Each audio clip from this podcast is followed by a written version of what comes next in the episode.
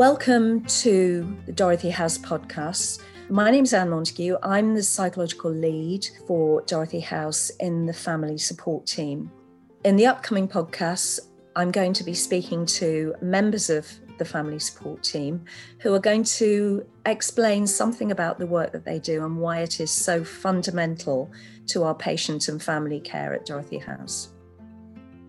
I think all of us know the benefits of having some creativity in our lives, of having the opportunity to create things, whether it's painting or writing or photography. What we might not think of is the benefits of creativity when it comes to palliative care.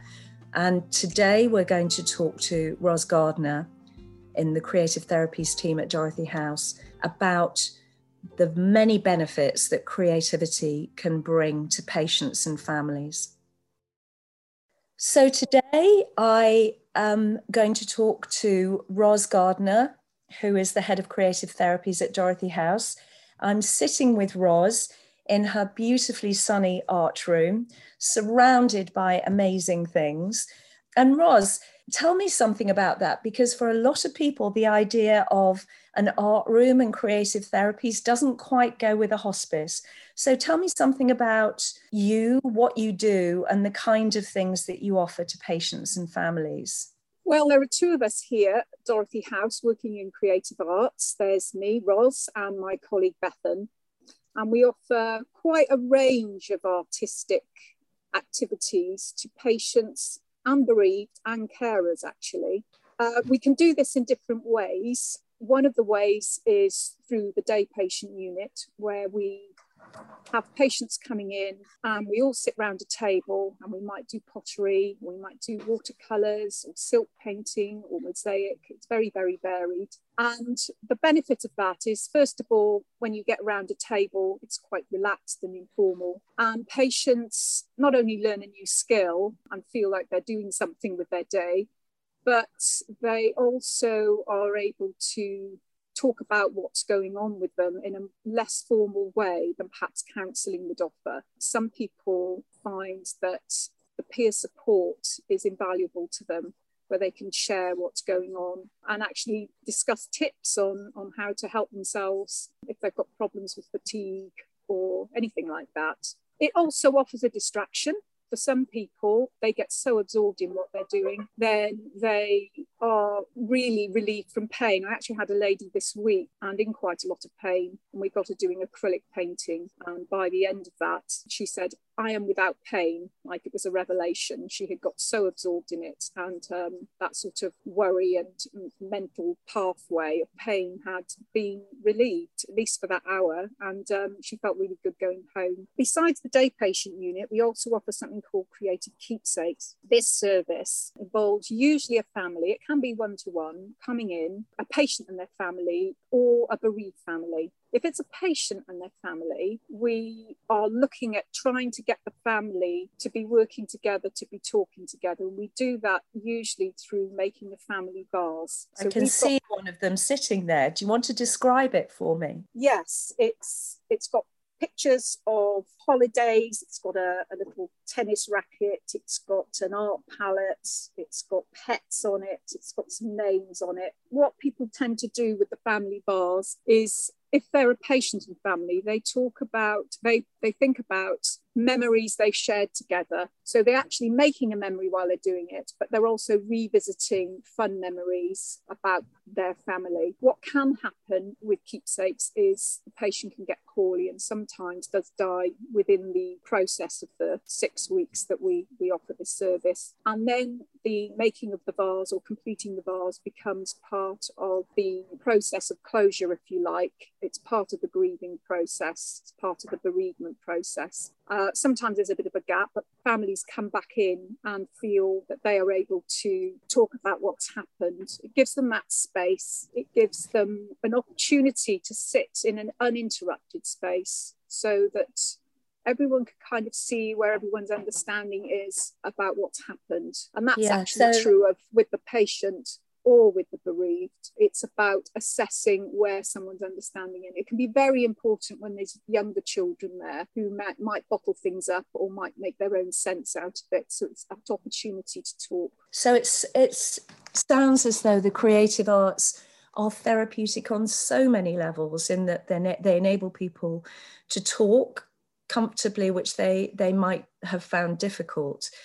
But all of those layers that you were talking about the distraction, the acquiring a new skill, the being together, and that that amazing thing of creating an object which captures their lives together. Yes and i, I think as well uh, families do sit round a table but it's not as common as it used to be. And there's mm. something about sitting round together without interruption that allows things to come to the surface. When we we have a family in i'm very clear with the the parent or parents who are coming in with their family that we are not going to be instigating any conversation. They're in control of that particular session. But what might happen is a parent might want to discuss difficult stuff and they might want support when they do that. And I will support them with that conversation that they want to have while they are making and doing in one of our creative sessions. What I can also see on the shelf behind you, Ros, is a really beautiful hand cast with three hands together.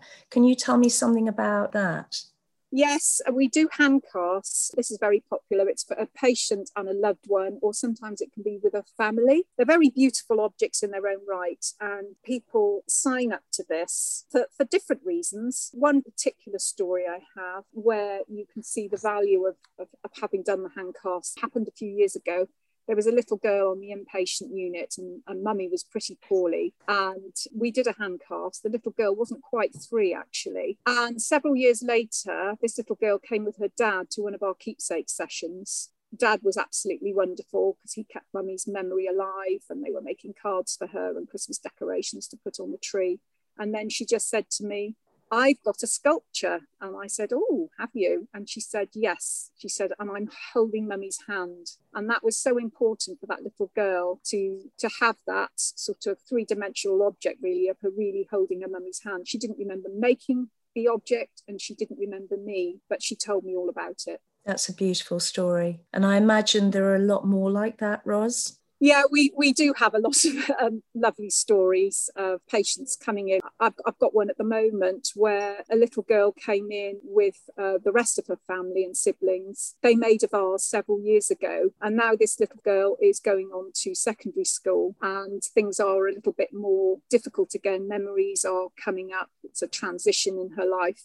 And so the family have come back, and the little girl is making a vase in her own right and uh, the family are making other objects. And again, it's allowing that space to discuss the person who died in her family. So there's something really important about that, isn't there? About the idea that this is not not necessarily a one-off.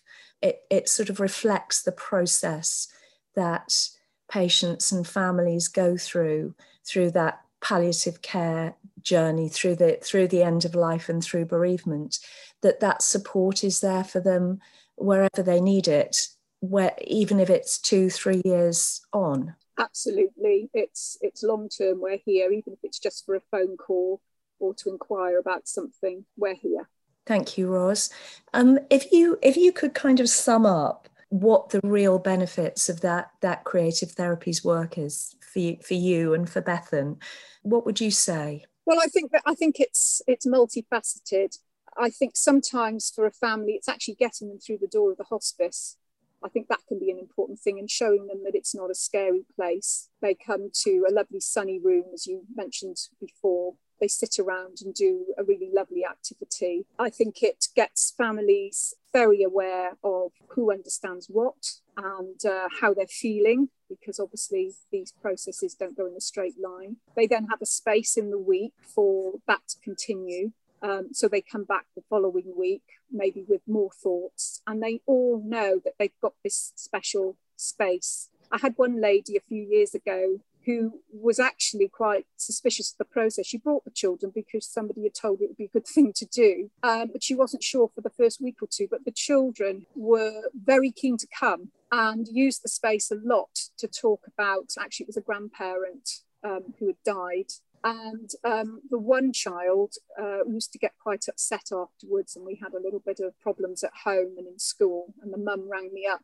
and we talked it all through. And actually, what it was happening is he was actually dealing with what was happening because he was being given the space to talk about it and those thoughts were difficult and at the very end of the process, I got a card from the from the mum saying, "And now I understand. I understand why we did it and what a help it had been." And uh, we often say to them when the family's finished, "Keep that space going. You found it on a Monday evening, four till five or four till six for six weeks keep it going as long as you all need it. You know, you know, go to McDonald's, do whatever it is, but keep that space going. And that's found to be a helpful thing as well. That's brilliant. Thank you so much, Ros. That's um, some really moving stories in there and just really shows the value of, of the work that you do. I guess I guess what, what I'm wondering, how on earth you manage that during COVID, because obviously uh, a lot of the services at the hospice weren't people weren't able to come in for them. So so how have you managed that? Well, we set up Zoom for patients, carers, and bereaved during COVID because we couldn't have face to face classes or activities. We actually felt that it would be a short term thing, but even though now things are opening up again, it's part of the furniture. We are going to keep these classes going. So we offer five or six classes a week, and the patients are attend online for up to six sessions, and they get to do a range of activities. We send ready-made ceramics out to them, and we send card making and watercolors, and we have a lovely intimate session. There's three patients in each session with a facilitator Sessions allowed the patients, carers, or bereaved to talk to each other. So it's that peer support again. It gives them a little break in their day. And we've also found that some of these people who've, who've become part of the, the Zoom community um, in creative arts wouldn't have been able to attend face to face. Maybe they couldn't leave their person that they're caring for. Maybe they're too poorly to actually make the journey, um, or they just can't get the transport whatever the reason is. So it's actually opened things up for people that perhaps we couldn't have reached before. That's fantastic. So, so what happened during COVID was not all bad. It it's it enabled you to to think about doing things in different ways. That's that's meant you can reach more people. Absolutely, and we you know we've learned as we've gone along, but we feel we've got quite a, a sort of tight set of activities now. And patients, once they've painted their ceramics, they send their box back, we fire the ceramics and post it back to them, and it works really, really well. That's fantastic, Ros. Thank you so much for chatting with me today and for explaining the work that you do, which is clearly incredibly valuable for patients and families over a long period of their lives. Thank you. Thank you.